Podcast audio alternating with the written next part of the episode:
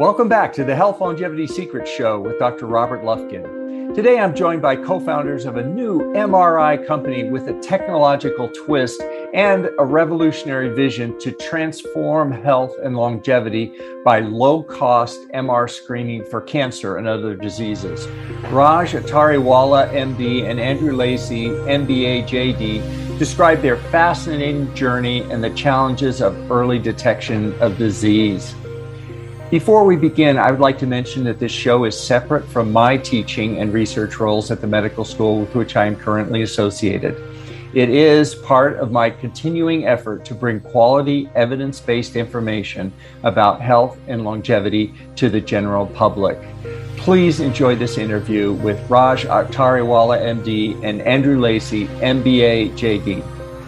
Hi, everyone, and welcome to our show. Today, we're going to hear about some revolutionary, revolutionary new MR technology from the two co founders of a new company on how it may transform the way we look at MR screening for health and longevity. Andrew Lacy is the founder and CEO at Prenuvo Health. He has an MBA from Stanford University, a JD in law, and Bachelor of Economics from the University of Melbourne. He also has extensive experience taking digital products from conception to launch in a number of industries. Raj Attariwala is also co-founder of Prenuvo Health. He's dual board certified in radiology and nuclear medicine. He received his medical training at the University of British Columbia with extra specialized training at Memorial Sloan Kettering Cancer Institute, UCLA, and USC. As if that's not enough, he also holds a doctorate in biomedical engineering from Northwestern University. Uh, he's pioneered advances in the field of whole body MRI through his work and authored numerous publications and presented at international medical conferences on whole body imaging and cancer detection. Welcome, Raj and uh, Andrew, to our show.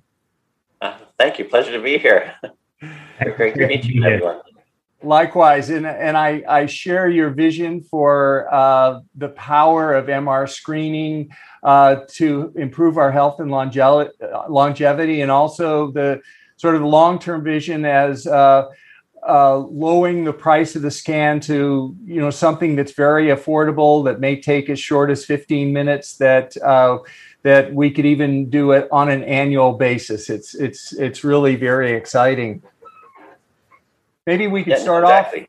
Yeah, maybe we could start off just talking about uh, yeah how did how did you get here to to form this uh, exciting company? Um, sure. So, so maybe I can kind of start with a bit of my my unusual background. So I'm really an engineer in medicine, sort of having done engineering first, and then realize like, wait a minute, it's like you know how do things work, and realize there's a dis- disconnection between the two fields of heavy science and engineering and um, and, and medicine and that actually occurred when we tried to get a robot into the OR at um, at um, Harvard Mass General. And so the, the surgeons convinced me as a crazy guy to go into medicine. So I was like, okay, you know, my my my PhD advisor's famous last words were like, well, knowing Canada it's cheap, and the engineering world will always take you back. so, uh, fast forward 12 years after medical school and uh, a couple of residencies, um, and that's where we sort of realized that you know, how can we really kind of harness the power of, of nuclear medicine and, and apply it to something without radiation being MRI? And, and that's where I really decided that, you know, I'm going to basically, if I can't find what I'm looking for from a research point of view, I'm just going to buy my own MRI machine. and so that's what I did and basically started to, you know, um, realize that there's this entire world of MRI physicists out there who do sort of really um, amazing things that I can't understand medicine. So I became the translator between what I wanted from an imaging point of view um, to what we needed to create it. And so that was that was how we started. So, and then, so um, and, ahead, say, and how and then Raj and I met uh, about two and a half years ago. Uh, I heard, heard about this uh, just on the grapevine. This uh, very impressive um, radiologist up in British Columbia, Canada, who was doing these amazing scans. And being a curious person, I jumped on a plane, uh, went to Vancouver, Canada, and sat inside the machine for I think at the time was about uh, uh, you know about about an hour. And as soon as I got out of the machine, I sat down with Raj and looked through these images that he had taken. and uh, I was just completely floored. I never before in my life had I had such a strong feeling that I was looking at something that was really the future of an industry, and uh, and so just the incredible depth um, and sort of diagnostic quality of the images that uh, Raj had managed to take, and, and I don't want to, you know, and it taken him ten years to get to a point where we could do something in the speed that we were doing it, uh, and and so we partnered up about two years ago, and we've been working together ever since to bring this to the rest of the world. Oh, that's that's that's fascinating. I I I think um, Raj, we may have overlapped a little at. Uh, I, am based in California. I'm. Uh, we may have overlapped at UCLA, perhaps. Uh, I'm also based at USC now, so I, I don't know if our, our, journey. We probably know some of the same people at those institutions, at least. no, for sure. Like um, I'm sure we do, because like uh, what I did is like um, when I was doing nuclear medicine, afterwards, I sort of did a radiology nuclear medicine sandwich, but PET CT was just sort of, you know, really kind of coming into its prime for a, you know, a cancer imaging modality. So I spent a lot of time at UCLA and, um, you know, worked with some of the best people around as well at Sloan Kettering with some of the best people in, in PET CT. And then I kept sort of thinking, it's like, you know, how do we actually take what we do in nuclear medicine where, you know, we're injecting radioactivity into somebody and how do we move that or morph that into MRI? So one of the biggest things is for a screening test, um, we don't want radiation. We don't want injection. You know, it, it, all sort of came down to something really simple. It's like, okay, what would I want for myself or my family um, or any loved ones? And that's basically what, what I started to build. You know, I had this unusual background in the fact that I was like, wait, you know, an MRI is just like a smartphone. It's like there's all these people out there who can build things that I want. And, you know, on a hunch, I kind of thought, if I buy this right type of a hardware, um, maybe I can get it to do things that have never been seen before. And, and, you know, sure enough, over time, you know, as Andrew said, it took us several years, many years, um, to, to, get there. And then we wound up getting these sequences built. Uh, we built a lot of them ourselves. We made them quicker, better, faster. Um, but most importantly, and this is one of the critical things, is that they all had to be diagnostic. Um, and, so, you know, there's a lot of people who will actually kind of take an MRI machine and kind of, you know, put some new whiz bang sequence on it that nobody knows how to look at. Whereas for me, what was really important is that you know every radiologist on the planet who knows how to look at images can look at these and say, "Wow, how do you do that?"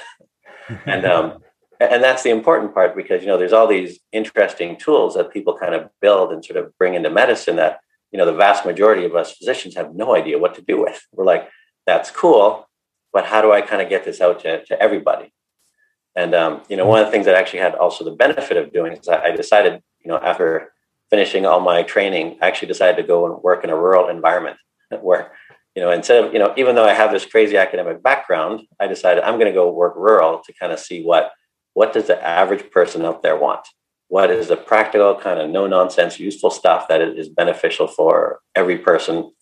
Um, and, and then, you know, how do we actually implement that on an MRI machine? And that's what, mm-hmm. that's what we built and um, looked at how do we make it go faster and faster and I used to do this unusual thing where I would actually kind of meet with every single patient after an exam as a, as a radiologist. So I think, you know, for example, like with Andrew, I, you know, I, I, the first time he came up, got a scan, and we sat in my little office. We had a big TV, and I kind of went through all the images with him. And you know, you can actually, you know, almost prospectively tell patients what their symptoms will be from the pictures. you know, because that's what we're doing. We're, we're looking at this. We're talking to patients, and you know as you know, from a medical point of view, like 70% of the history will tell you the diagnosis, right? If, if we have enough time to listen to patients. And, you know, that, that, that's kind of what, what we did. And so then when Andrew came along, we're like, well, how do we sort of reproduce that? Because there's only a small handful of crazy radiologists like me who are actually going to talk to people. and um, so that, that's where Andrew came in. And we basically sort of reproduced my brain in, in software um, so that you can have all these images on your phone. You can have them accessible everywhere with the whole layman's interpretation of what all it means. You know, like the, the real goal is that, you know, we, we know that knowledge is power. And we know that as physicians, we, we hold a tremendous amount of knowledge. Um, but the goal is to really sort of translate that down to the individual patient so that they're actually empowered to really be advocates for themselves. And that's how you get prevention. That's how you get longevity by really educating patients and sort of putting them in the driver's seat for their own healthcare. Yes, certainly the idea of uh, a patient seeing seeing an image of uh, an abnormality on their on their on their scan and then knowing that they can make choices in their lives over 12 months and and then get rescanned and see the the changes can be very very powerful. I think you're you're you're really onto something there and and just involving the patient in their care and seeing it on the pictures is is uh, I, I, think that's going to be a, a, game changer. Before we get too far into the into the details here, and especially about um, your the the particular technological advantages of your product and and the delivery system. Before we do that, maybe we could just take a, a few moments for our audience who may not be familiar with the subtleties between CT, MR, plain films, ultrasound, and CT PET, maybe maybe just uh, map that out a little bit, if you don't mind, Raj. Sure. Yeah. No, that's a great question. So, so X-ray. Um, we all kind of know X-ray because when we learn the alphabet, that's the only thing that shows up on the letter X. so, so, but basically, X-ray. What we're doing is we're, we're taking high energy photons and shining them through people or a patient, and what it does, it actually looks at um, extremes of tissue density. So at one end, everything that's black is going to be air where the photon went right through and came out and exposed the X-ray film. And on the other end, what we see is the very dense material of the bones, which wind up being white. And everything in between is kind of like a sort of fuzzy shade of gray. And with the X-ray, we're basically kind of going and projecting a three-dimensional object onto a 2D picture. Um, and then CT or computed tomography came around, which basically what it does, it takes an X-ray beam and, and just spins it around your body and effectively looks at it from multiple different directions and then interpolates what's going on in the middle. So it actually allows us to see three dimensions of, of an X-ray. Now the problem is with 3D is that there's a fair amount of radiation, um, and we know that radiation has a risk of inducing malignancy. You know, it's it's one of the things that you you know when you need a CT for diagnostic purposes, you need a CT. But if you're looking at screening, you don't want to do radiation. Now, when we move into the more advanced images, things like positron emission tomography or the entire field of nuclear medicine, what we're doing is we're actually taking radioactive material, we're injecting it into your bloodstream, and we're looking to see where it goes and collects. So for um, for let's say a nuclear medicine bone scan, we're, we're taking an agent that act, that that basically goes to where the bone is developing and and, and being turned over, and concentrates there. And then it actually allows us to pinpoint the problem and say, oh, there it is. We have no idea what's going on. We know that there's an area that bone's turning over quickly. Is it turning over quickly because it's broken? Is it turning over quickly because it's infected? Or is it turning over quickly because there's a tumor in it? We have no idea. We can just see the problem. And so then we look at these other modalities, such as CT or X ray, to actually help us diagnose what's going on. And so then comes along positron emission tomography, which is, again, in the field of nuclear medicine. So what we're doing with that. So tomography, just like computed tomography of CT, we're taking a camera, rotating it around, and we're actually looking um, throughout the entire body in three dimensions. But in this case, the most common type for cancer imaging is we're taking glucose, so the building block of every cell in our body, and we're adding a radio label to it, so a radioactive fluorine to it. We inject it into the body, and where it goes and concentrates, is areas where you have increased tumor or cellular density. So most tumors, as we know, are hard. You know, for women, they used to say, you know, palpate for your breast, feel for a lump. You know, so we know that those lumps are hard. And so what happens where those areas are, are, are hard is that there's an area of increased cellular density. So a whole cluster of cells. Now that whole cluster of cells requires a lot of glucose to feed it. So with positron emission tomography, we would take FDG glucose, inject it in, it would concentrate out that area of increased cellular density, and that's how we would find it. Um, whereas with CT, in order to really be able to see what's going on, we have to actually go in and do an injection so that we can actually see where there's increased blood flow to deliver that glucose to that hard lump of increased cellular density. So typically for CT, we need an injection to see what's going on, to see blood flow. With positron emission tomography, we're looking at glucose concentration directly in, in tumor cells. And now the problem with both CT and, and positron emission tomography is that there is that radioactivity. So it's not a great idea for, for screening um, because of the risk of, of inducing cancer in a healthy population. And when a population already has cancer, yes, that doesn't matter. It's like you need to figure out what's going on with, with, with that type of modality. And so after doing, um, you know, working at and understanding how PET worked at, from, from some of the best people in the world, um, that's where I kind of thought, well, in, in imaging, typically we just kind of look at an individual body part. It's typically the size of an X-ray piece of film. So, you know, a chest X-ray, that's we look at. We look at the head or the neck or the chest or individual piece. Um, and the reason why is because we can always bring somebody back and take another picture. Whereas in the field of nuclear medicine, because we're injecting radioactivity, we basically want to look at everywhere where the person can go. So we basically sort of scan from the top of the head to the feet because we don't want to bring them back and inject them with another heavy dose of radiation. So I kind of thought, well, can we not do this with something like MRI, um, which has always been limited to kind of little individual body parts? And that's where, as a crazy guy, decided to say, well, if I buy my own MRI machine with this unusual hardware, um, possibly we can make this work. And then that's when I realized there's this world of MRI physicists out there who are just basically like pounding down my door to say, hey, you understand us, you understand us. And I'd be like, yes, I do, but this is what I want you to make me. and so, you know, like that iterative cycle was was not fast. It was very, very complicated. Um, but you know, that that's kind of where we are with with Prenuvo.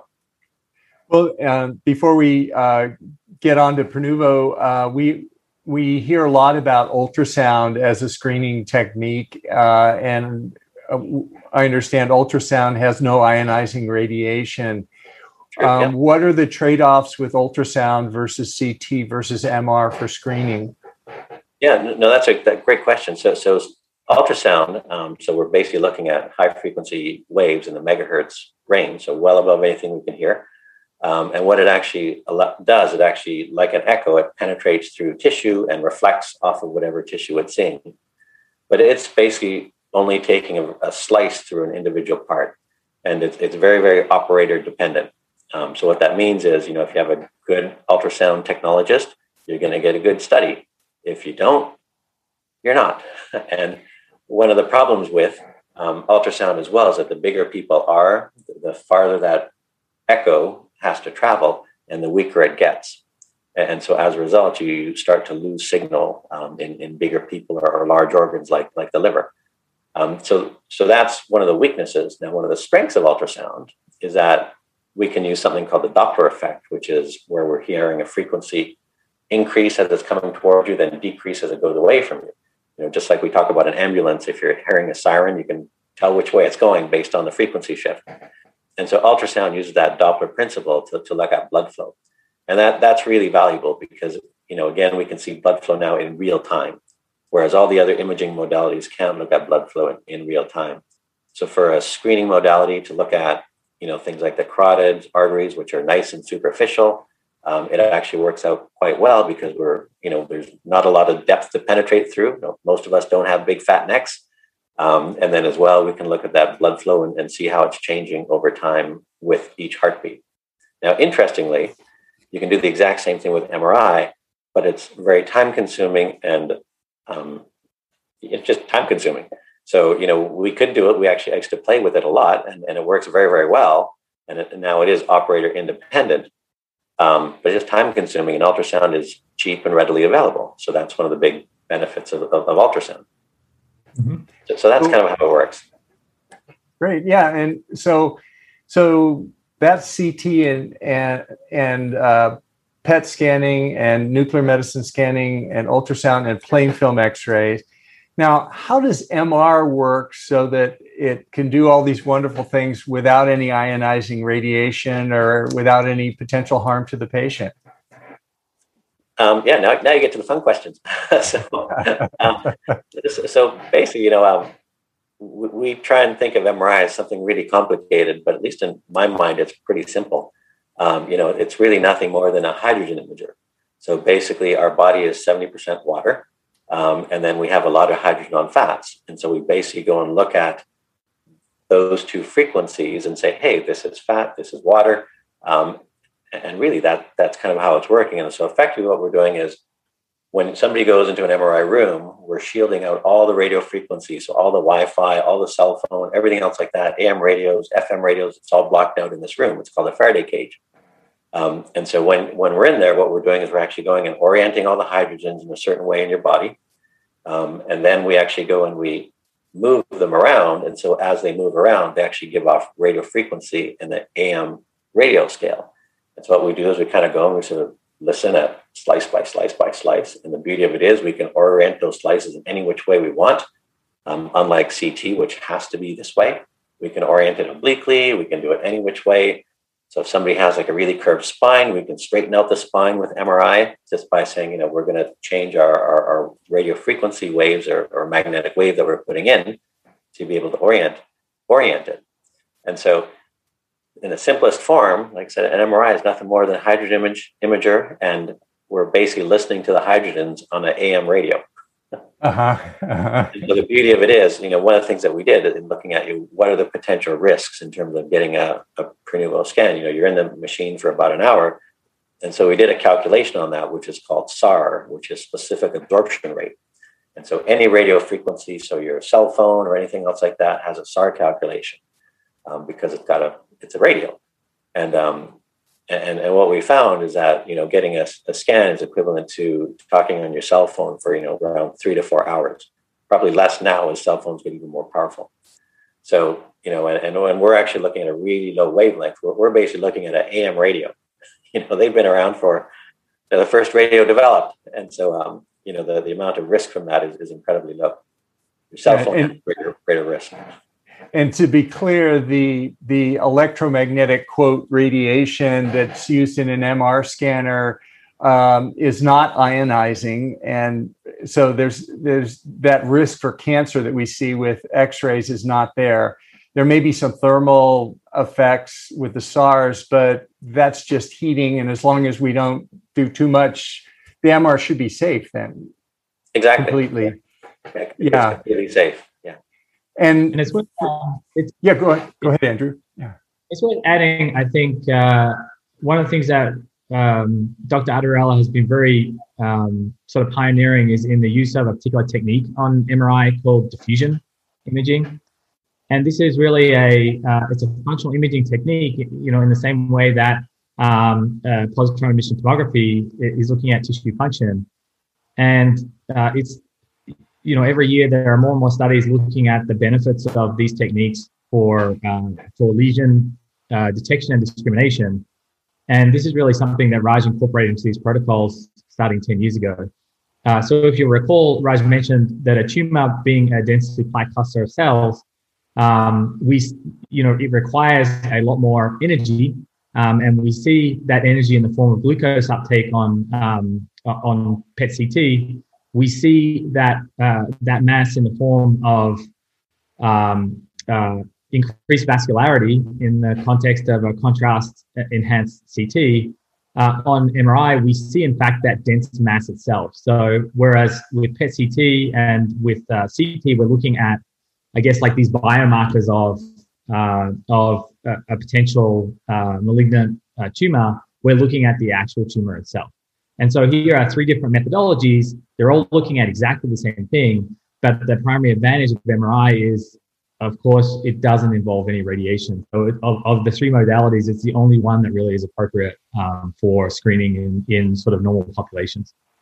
Yeah, and I want to uh, I want to also specifically talk about the the unique uh, advantages of the of the pulse sequences or hardware that you've developed for particular sort of to differentiate this from you know any other MR scanner.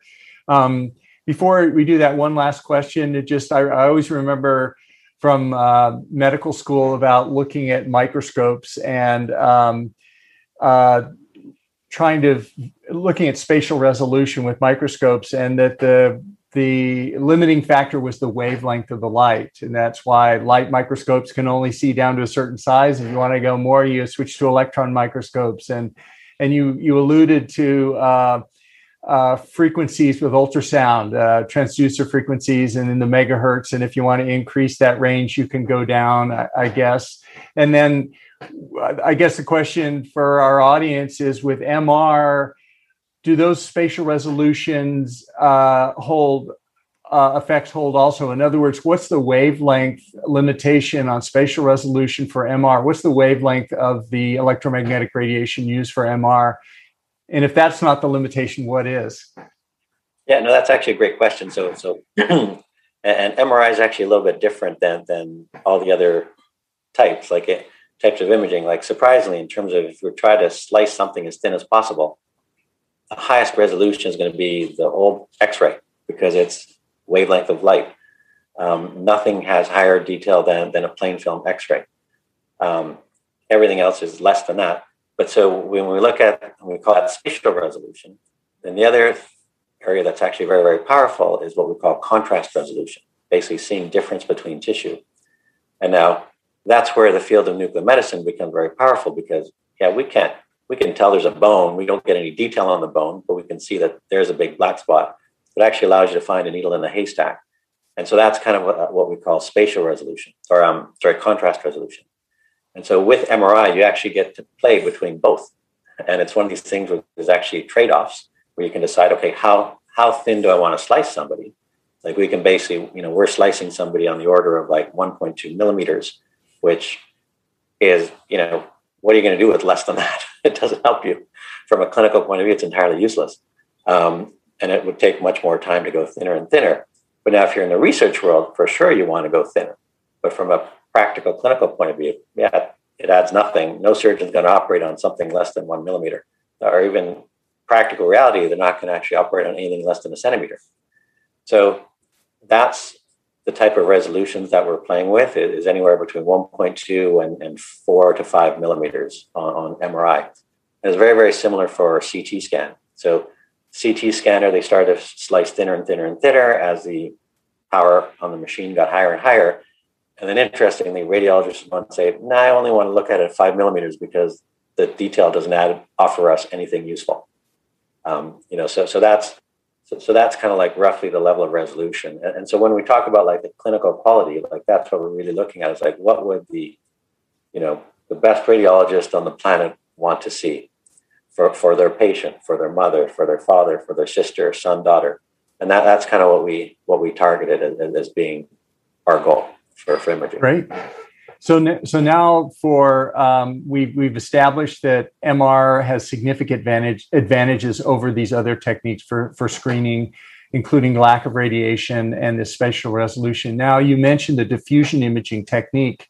Could you speak about um, because diffusion imaging is is available in many different MR scanners. I think general regular MR scanners, but you have a particular uh, unique proprietary type of diffusion imaging that enables Prenuvo to do things that uh, other companies can't do. Could you talk to that a little bit so we can understand uh, the advantage here and what you can do?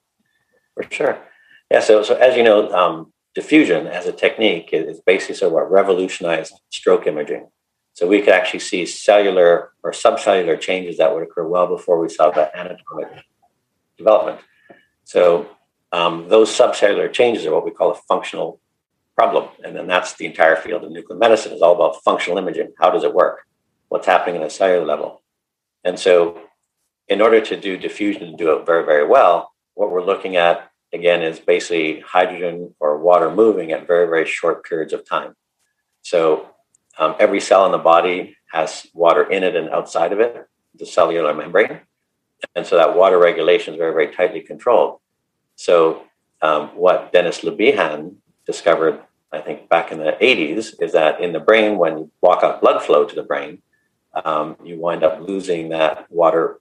You wind up actually losing that water pump that's actually controlling the water balance at the in the brain, and that's what we see now as a stroke. And so we can see that loss of water motion at a cellular level well before we see the destructive changes that occur later on on what we call the anatomic imaging. So works well for the brain because it's not moving. the, the head is very, very still, um, you know, typically. And so once we come lower down to the body, we actually run into all sorts of problems with people breathing, different patient sizes. Uh, most most people's heads are roughly the same size. Um, one of the other things that in the head, you basically have, um, you know, the, the brain uses 20% of your cardiac output. So it's basically a, a heat sink. So you never have to worry about heating in the brain because it's always being cooled by the blood flow. So there's all these kind of challenges and limitations that fall apart once you get below the below the below the head. And particularly when you get close to the diaphragm, you get like a lot of movement of the diaphragm from breathing. You get cardiac pulsation, which is moving, um, moving, and obviously we don't want to stop. And so that causes all sorts of problems as well with, with, with motility. Um, one of the other things with MRI, it actually struggles when you actually have um, what we call susceptibility, which is between these different tissue types. So if you have bone, which contains no hydrogen, so it's basically black and no signal, and then you have air, which also has no signal um, and is black, and you put those beside something with signal in it, it actually causes distortion in the in the radio wave. It's basically like a ripple, and so that gives us this susceptibility. So the bowel, unfortunately, is full of gas and variable gas, unpredictable locations. Hmm. And so that actually makes um, imaging far more challenging um, in, in, in, the, um, in, in the abdomen. And now you go and you couple the fact that we're actually looking at water motion very, very quickly, it becomes incredibly hardware demanding. And so you need, you know, you really need like a unique hardware to be able to solve that, that problem. And, and you know, all these different interplays where you have heating, you have resolution of both contrast and spatial resolution. You have frequency of scanning. So there's there's a, lot of variables that you know if you were to try and, and, and sort of build a sequence that you know there's there's close to about 150 parameters for like a single sequence in the in, in the abdomen that have to be modified to be able to create one of these. But you can only do that when you have like the right hardware. You know, I, I say it's very much like um, you know computer program. Like if you have the most advanced you know cell phone or, or the most advanced smartphone around, you can build software to put on that. But you can't put it on the original smartphone, the original iPhone. It just won't run. Um, you know, and so those are those are some of the real key key features. So you kind of need to know how your hardware works to be able to program for it, um, and then you can actually like get get the types of images that we're we're creating. Oh, that's that's really exciting. Um, so for for our our patients our audience out there um, to get this scan we, we hear a lot about screening tests that are recommended imaging screening tests and other screening tests for for cancer and and for other chronic diseases. What um, what screening tests does this address uh, this this scan that they would get uh, ideally maybe even once a year but um, what tests will they not have to do otherwise when they get this um, actually, there's there's actually a lot. you know, basically, we can actually you know detect nine of the ten top cancers in stage one. Um, the only cancer we can't detect in stage one is leukemia. We'll see that in stage three, whereas a blood test will pick it up in stage one. Um, you know, for screening, I typically kind of say to people, look, there is no perfect test. Um, we're probably the best out there in terms of what we can detect, particularly when you're screening because there's no radiation. But more importantly, like, you know, lung cancer, breast cancer, um, pancreatic cancer, we can see colon cancer. We can see. I hope to never see that if people get their colonoscopies. Um, we might not see an early polyp, uh, col- where a colonoscopy can remove that polyp, but we will see colon cancer, and particularly the hard ones that are hard for the the colonoscopy or colonoscopist to get all the way around to the cecal pole because um, you're basically kind of trying to backtrack around yourself. We've actually picked those up in, in patients who've actually had colonoscopy, where that cecal pole tumor has been missed just because you can't get there sometimes. Um, as well, renal renal cancer, um, multiple myeloma we can pick up. So it's it's it's pretty much you know the, the vast majority of, of everything that we, we can actually see and ovarian cancer is i think a really important one for, for females um, prostate cancer and particularly prostate screening is, is one of the most powerful areas that mri is now being used in general and um, you know, we talked about the diffusion te- diffusion technique, and for prostate imaging, it's sort of becoming like the de facto gold standard for screening prostate in, in, in many countries. Um, and again, they're doing that without without contrast. And there's a whole criteria that's been, been built to sort of compensate for weaker MRI machines where they have to, you know, those those weaker machines, they'll do what's called a, a PI-RADS criteria where they'll have to inject um, blood flow and contrast to look at the blood flow in the prostate. Um, you know, so those are those are the type of things that we can see. Um, in think, addition to, I was going to say, like from the context of a patient, um, you know, I largely think that um, what we do with Prenuvo really falls into two categories. There's a bunch of stuff out there, unfortunately, that either doesn't have symptoms or there aren't good screening tests for, or has confusing, confusing sort of indeterminate symptoms like abdominal pain and the um, and the Prenuvo scan is very good at picking up early some of these things that might kill you. And those obviously uh, you know, cancers or um, or cerebral aneurysms or AAA or there's any number of things that they just aren't really good tests for right now. Um, but but the second thing that I think is really um, fa- you know fascinating and in some ways it's what drew me into working with with uh, Raj is that there's such uh, you know in the US we have this sort of epidemic of you know chronic illness and uh, what we're finding now that we've imaged thousands and thousands and thousands of people uh, with this uh, screening exam is that j- just how early we can pick up the signs of uh, chronic conditions such as you know small vessel ischemia or um, uh, spinal uh, issues, stability issues. I mean, we can see these things, you know, five to ten years before you might actually need surgery, and many years before you might actually uh, notice the symptoms. And it's one of the sort of amazing and frustrating things about the human body is it's so plastic that you know you can actually be causing a lot of underlying damage and not even realize it. Um, and your body happily compensates until it sort of reaches this point of no return, and then all of a sudden you're you have chronic disease. Um, you have a, a liver that was like healing itself for many many years, and all of a sudden it just gives up. Um, and so uh, and so the of course, when people think about getting a scan, they, they, they're generally thinking about, well, maybe this will catch something that might save my life, you know, uh, now. But sort of what's interesting for everyone is just to understand how the trajectory of the way that they live their life is affecting, I guess, uh, their body. And this, you know, here and we get into this term that you'll be obviously very familiar with, which is sort of health span rather than just lifespan. You know, how long can you live a healthy, mobile, um, engaging life. And and I think there's a lot of interesting um, biomarkers, um, or there's just a lot of interesting motivation and enthusiasm you can, I guess, uh, catalyze when you can show people exactly the effects of their lifestyle, uh, you, you, know, on uh, sort of like the underlying condition of their body. Yeah, that, that's a great point. Uh, where we're seeing in long in the longevity space a lot of the the biomarkers for biological age versus chronological age, which is, of course, just our birth dates. Uh, things like the epigenetic methylation clocks. There's now a consumer version of that, and glycation clocks and proteomic clocks. Have have you have you guys thought about doing a uh, imaging based image uh, biomarker clock, sort of to calculate the biological age from their uh, from their Prenuvo, Prenuvo scan? Yeah, no, I think it's a really, I would say, very active area of research inside the company.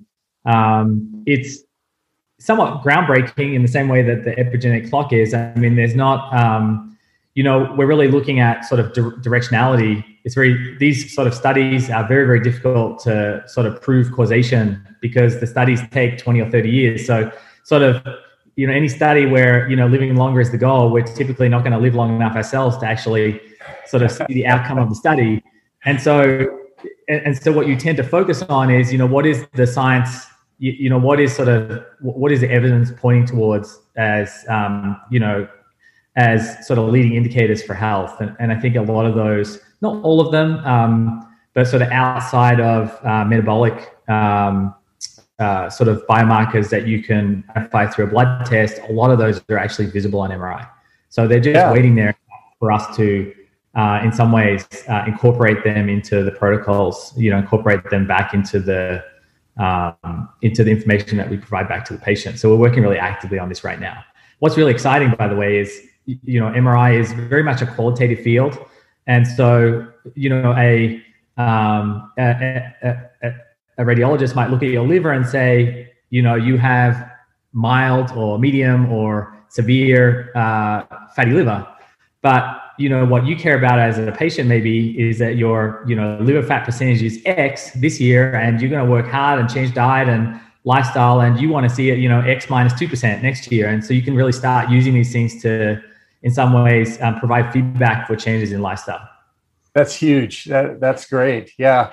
Um, and uh, so patients want to get this scan, they go to your website. Uh, do they need a doctor's referral or they can just uh, sign up themselves? Well, we um, the short answer is it depends on the state. Okay. Um, longer answer is uh, we take referrals either from a patient's physician or um, we we uh, book directly patients, but we involve a third party physician uh, in actually making a referral for us, even in the states where we don't really require this. And the main reason for that is that, um, you know, unlike perhaps other uh, tests in the longevity space, we really are taking clinical diagnostic images here. So there are real medical outcomes that um, oftentimes require continuity of care. So we just want to make sure that there's a physician involved that can then help follow up with any of you know anything that might come out of the scan.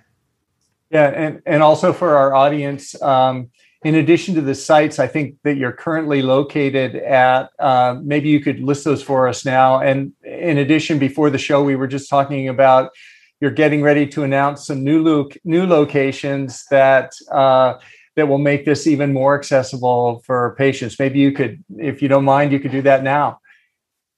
Yeah, I mean, it's a very exciting time for us. So, right in the middle of coronavirus, we expanded from uh, from our original location, Vancouver, down to Silicon Valley, and it was just the timing was, you know, on the one hand, quite bad, um, you know, being in the middle of lockdown, but on the other hand, we had so many patients that were actually flying in to Vancouver to get one of our screening exams. Um, so much so that the customs at the border never quite believed them that people would be traveling from the US to Canada to get some, you know, some form of medical treatment. And uh, and so we opened uh, in Silicon Valley in October, and ever since then we've been going um, very well. And people have been flying across even during coronavirus uh, from the East Coast and other locations to um, come and get one of these screening exams. And I think it speaks a lot to um, just the um, faith that a lot of physicians and patients have in helping us uh, manage their health.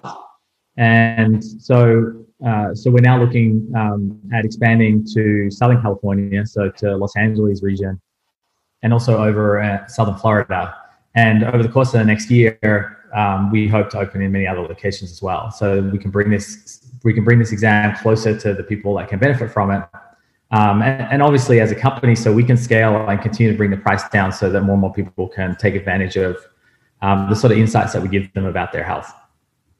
Yeah, that's that's so exciting. Uh, maybe in the last uh, last few minutes, we always ask our experts. Um, in, a, in addition to the, the exciting work they're doing, we also ask them about um, their own personal lives and what life. Maybe you guys could comment on any lifestyle choices that you found to be particular valuable looking at health and longevity in addition to your in addition to getting a Prenuvo scan, of course, but uh, any things with diet, uh, exercise, supplements? Are you taking rapamycin, metformin, uh, anything like that? Yeah, I mean, I could say speaking for myself. So, I, you know, I do take um, uh, metformin. Uh, I think, uh, you know, I, I tend to keep a pretty watchful eye on, um, and we're all in the longevity space, so therefore you know, I guess at a certain level, we all want to live longer and sort of healthier lives. So I think that's, I think metformin is the one where there's just such, you know, a reasonably heavy body of evidence that it can, at a cellular level, help inhibit uh, cancer growth in particular. So, uh, so, so that one I'm taking. Um, uh, I, I, don't know about you, Raj. I know you investigated at one point uh, the effect of diets on the body, and you had some interesting learnings.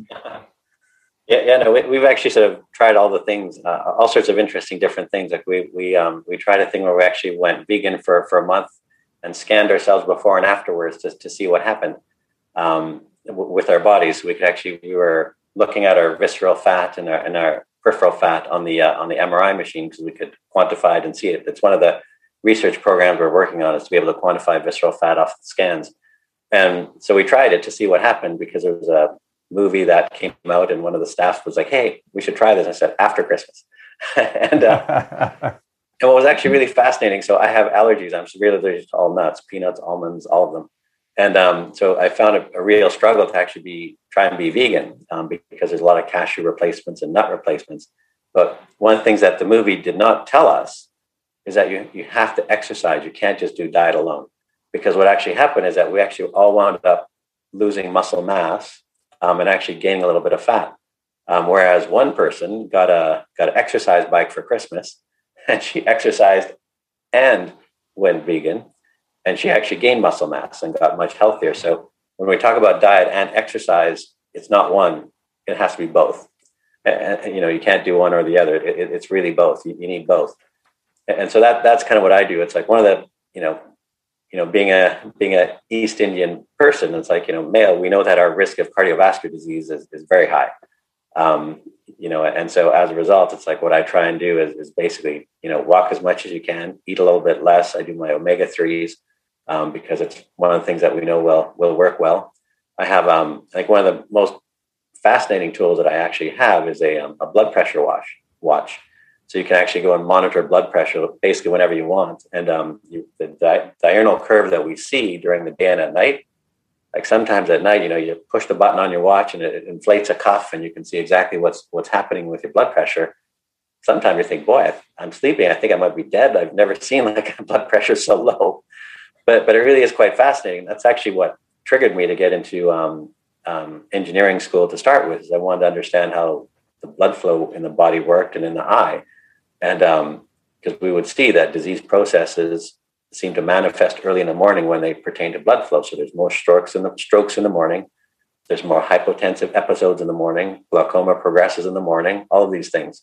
So, so that's one of the tools that I really like is this blood pressure watch. Who, who makes it? Uh, it? It's made by Omron. I have it. Uh, Omron. It's a little bit big, so I can kind of show you. So here it oh, is. That's great. And so it's actually got a, an inflatable cuff right here. Um, and so it actually inflates right up when you put it on your wrist.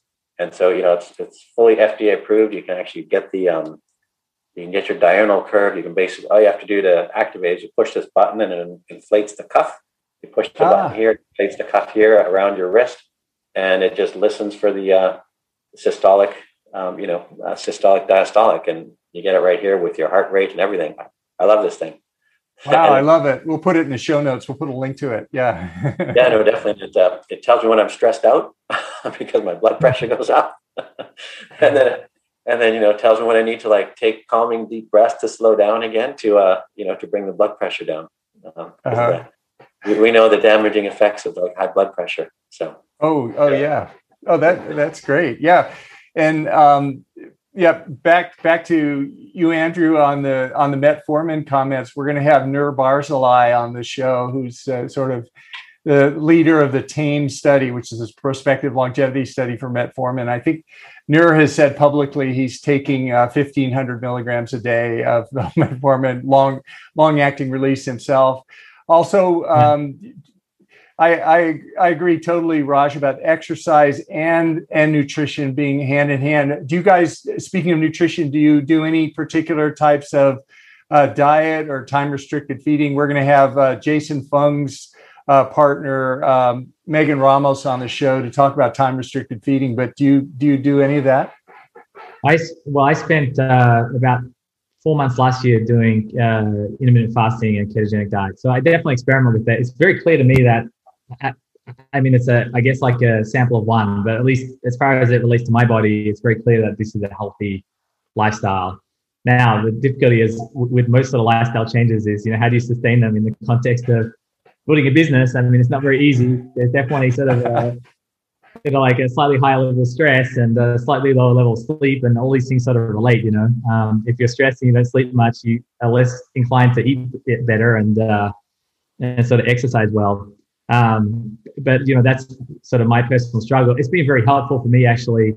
I'm sort of one of the guinea, pig, guinea pigs on a Prenuvo scan, so it's it's not uncommon that I might get scanned every two or three weeks. You know, when we try a new sequence or something. And the thing I find really amazing is just how quickly stuff that's going on in my life can manifest in my body. You know, like I, you know, I can see my my spine straightening, like uh, materially from you know having a couple of stressful weeks and you can imagine like you know we you know it's definitely focused me on stress management because you know although i don't feel any pain i don't want to have you know a disc once it starts slipping it never unslips you know? You can all you can do is really arrest the progress of these problems. And you know a picture sort of tells a thousand words. So for me it's been really motivational um, to help me also manage my stress levels just seeing the impact that this can have on my body. Yeah yeah it, it's, it's really amazing and and we're still learning so much but i feel like we're this is really a revolutionary time in medicine for for longevity and health and and tools like like uh, your scanning that that's going to empower people to to make the right choices to change their lifestyle to uh, to make themselves have better better lives. It's very exciting. Yeah I would say one of the things that we're really interesting, interested in researching, and we'd love to actually partner with people to do this. You know, I read a book about, I read uh, Matthew Walker's book about why we sleep. Um, and, you know, he talks about uh, the relationship between sleep and the size of the amygdala. But, you know, the sample of patients that I think the study that he referenced was something like 30 patients. I mean, we, you know, we're in this fortunate position where, on the one hand, we're capturing detailed medical histories and on the other hand, we're actually capturing detailed anatomical images of the entire body. So, I, you know, I would love to work with people to actually further the science there. I mean, why not replicate that study of 30 patients over thousands of patients? Because, uh, the, you, you, know, I think we're looking in the same way we did with genetics, where you're looking for sort of um, correlations between, um, uh, you know, genetic abnormalities and so I guess genotype and phenotype. I think there's, you know, we're just starting to scratch the surface um, where we can look for relationships between uh, diet, exercise, stress, sleep, and trying to really understand at a well, first of all, at a gross anatomical level, what effect is that happening on our body, and, and that maybe will help lead to different areas of inquiry about what's going on at a sort of biochemical level. Yeah, yeah, it, it, it's a it's it's a really hot area of research. We just spoke with Dr. Kara Fitzgerald, who uh, you may know of, just completed a a pilot study, but it was prospective randomized uh, trial of about 40 people of an eight week intervention of lifestyle change. And they did epigenetic methylation clocks before and after the trial and they were able to show a reversal of three years on the methylation uh, sites mm-hmm. based on that. There are a lot of questions still need to be worked out. You know, is methylation reversal indicative of uh, age reversal, or is it just a phenotypic change, like taking your gray hair and dyeing it black, you know, or something like that? But but there's still a lot of interesting work, and I uh, I'll, I'll plug you in with some a number of people are doing studies looking at these things that the imaging component if you if you wanted to add that would be great. Uh, you know people are showing just for for brain scans like hippo, hippocampal atrophy that everybody sees with you know alzheimer's disease and apoe4 people in the hippocampus. Um, researchers have been able to show they can actually reverse the hippocampal atrophy on the MR scans after eight weeks of exercise or diet changes and and other lifestyle things. So that's really uh, really exciting what you're doing. Well, I think if you're looking for early indicators of cognitive decline, I mean, part of the problem of um, imaging and in particular MRI imaging is because it's such an ordinarily such a well, it's a very slow imaging modality, so therefore it becomes expensive. So it's one of the last modalities that you end up using. This, the same is true for PET CT. And so by the time you get someone in a PET CT machine to figure out their amyloid load, I mean, they're already in advanced um, Alzheimer's disease. So, so you really need to, you need, we need a lot more data up at the more normal end of the spectrum because yeah. what we really want to do is get a lot more fidelity about what's happening at the really early stages of disease because with that fidelity, we you know if we can identify earlier um, the you, you know the um, the very early progression of these types of diseases, in particular cognitive decline, it can you know there's still lifestyle and notably like exercise and diet sort of interventions that actually can you know worst case uh, arrest that decline and best case possibly turn it around. Yeah, but you, a, need, yeah. you need early indications. Yeah, yeah, that, that the whole there's a whole movement in the Alzheimer's community with uh, speakers like uh, Dr. Dale Bredesen from UCLA and US uh, U, UCSF, uh, who um, advocating uh, widespread lifestyle changes for reversal and even preventing Alzheimer's. But he's looking at he's looking at changes in the brain and hippocampal atrophy that occur 10 years before mild cognitive impairment at all and possibly as an early signal for alzheimer's and that's when people need to start the prevention uh, or start the treatment 10 if they wait until they have mild cognitive impairment like you say it's later in the game yeah. and any treatments you do are going to be much less effective but um, yeah this is this has been yeah. so much fun talking to you guys. Uh, I, I can't wait till you get the scan till you get set up here in Los Angeles. Maybe we can do another uh, another episode. We'll go over and uh, take a look at the facility there. That'll that'll be fascinating. For sure. Yeah, no, that'd be that'd be wonderful. Yeah. Yeah. So, um, how could people? Well, we're going to put the uh, your contacts in the show notes. Any other any other uh, thoughts you want to leave our audience with? Uh,